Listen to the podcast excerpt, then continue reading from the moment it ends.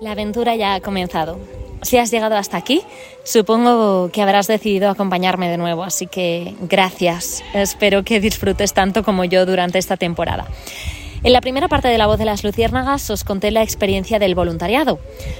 Ahora me apetece ir un poquito más allá. Vamos a conocer en profundidad las historias de la gente que me rodea. Esto va a seguir siendo un diario de viaje, así que intentaré llevarte conmigo a cada rincón de Fort Portal, Uganda.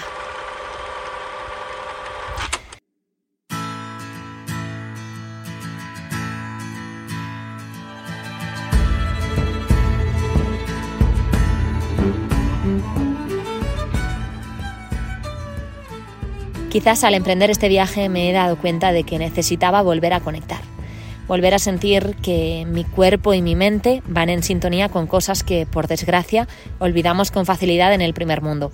Así que lo primero es cambiar esto por esto. Y sobre todo por el sonido que tienen casi todas mis mañanas. Sí, son niños más mayores. Esta vez no estoy en el orfanato de Toro Babies. He cambiado de programa para poder conocer otras cosas, otros niños y ver cómo se organizan en un colegio aquí. El resumen sería que es una auténtica locura.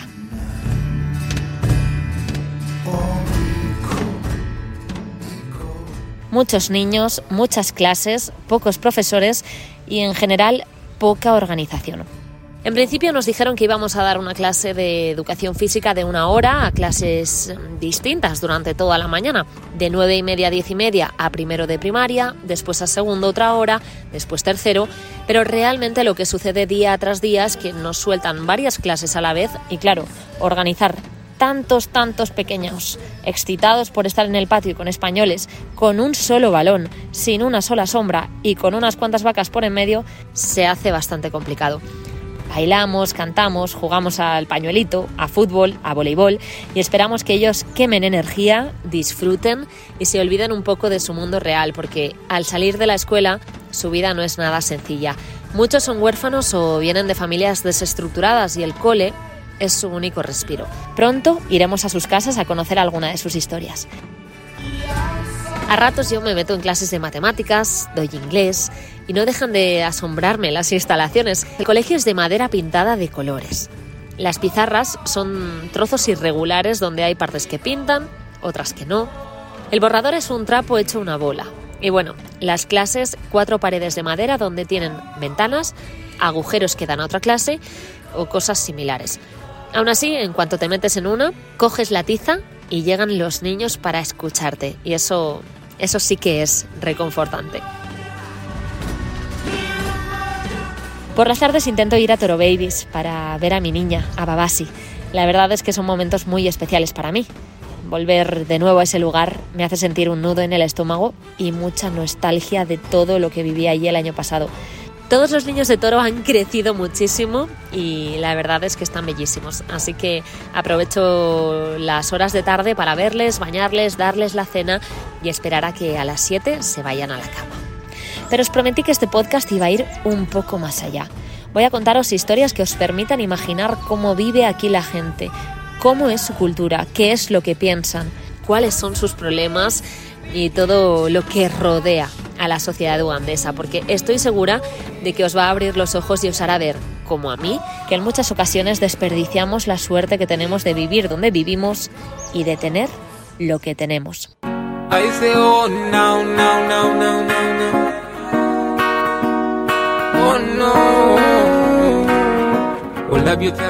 Hoy os voy a contar la historia de James. Lo conocí ayer por la tarde y la verdad es que su vida, su razón de ser, me tocó el corazón. James es un chico de 32 años. Vive en una casa cerca de los voluntarios en Fort Portal y trabaja al día, de lo que le sale, de lo que le llaman, nada fuera de lo normal, aquí, en Uganda. Pero lo especial en James es que tiene, atención, 17 niños, 17 huérfanos que él solo ha ido recogiendo y adoptando por los alrededores de toda la ciudad. Vive él con 17 críos que tienen desde año y medio hasta 16 años. Les ha salvado la vida y los cuida y los quiere como su familia. Algunos aparecen en medio de las carreteras, a otros los abandonan en casas cerradas, en puertas de burdeles o en medio del campo. Otros, incluso gracias a James, se han salvado de una muerte segura porque sus propios padres querían sacrificarlos. Así que el destino les brinda una segunda oportunidad y les hacen cruzarse de alguna manera u otra. En casa, imaginaos, son 18 bocas que alimentar, 18 personas que necesitan ropa, material escolar, medicamentos, y aunque a él se le hace cuesta arriba, lo hace por la razón de su vida, que los niños de Uganda sean libres, que puedan amar, que se respeten y que tengan un techo para protegerse, algo básico que no todo el mundo tiene aquí.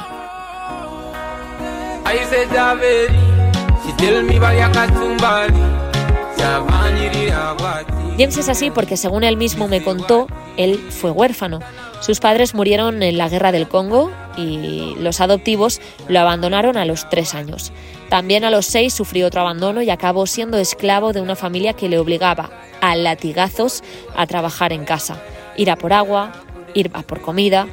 Así que él sabe bien lo que es la tortura, la soledad y el ser consciente de que nadie te quiere.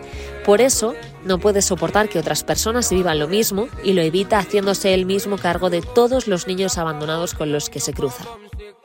Pensaréis que esa casa es un caos, os podéis imaginar, un solo hombre con 17 niños. Pero lo alucinante es cómo se cuidan entre ellos, su independencia, su autosuficiencia y sobre todo lo inexplicable es el respeto que le tienen a su padre.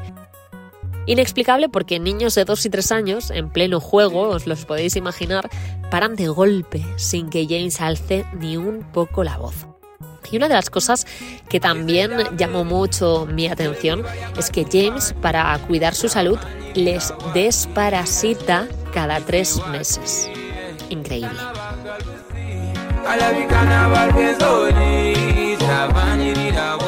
Las cosas que más me impactan de esta historia es primero la mentalidad de James, que es mucho más avanzada y abierta que la mayoría de personas aquí en Fort Portal.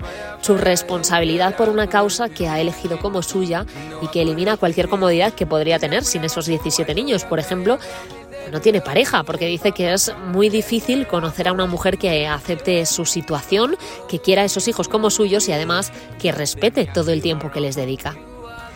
Sencillamente, esto es un ejemplo de que en la vida lo más importante es luchar por lo que se cree. Él cree en la familia porque nunca ha tenido una y ahora ha creado una de las más bonitas del mundo. Por eso creo que su historia merece ser contada. Y además es que seguro que ya admiráis a James tanto como yo. Y eso que no habéis visto cómo le miran esos niños ni cómo él los cuida.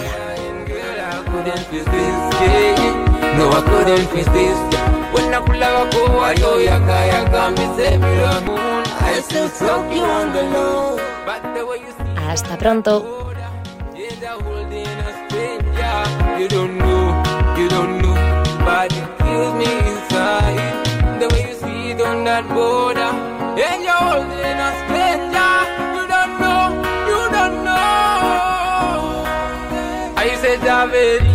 She tell me about your kachumbari banyirira batiye misi batiye kana bagarutse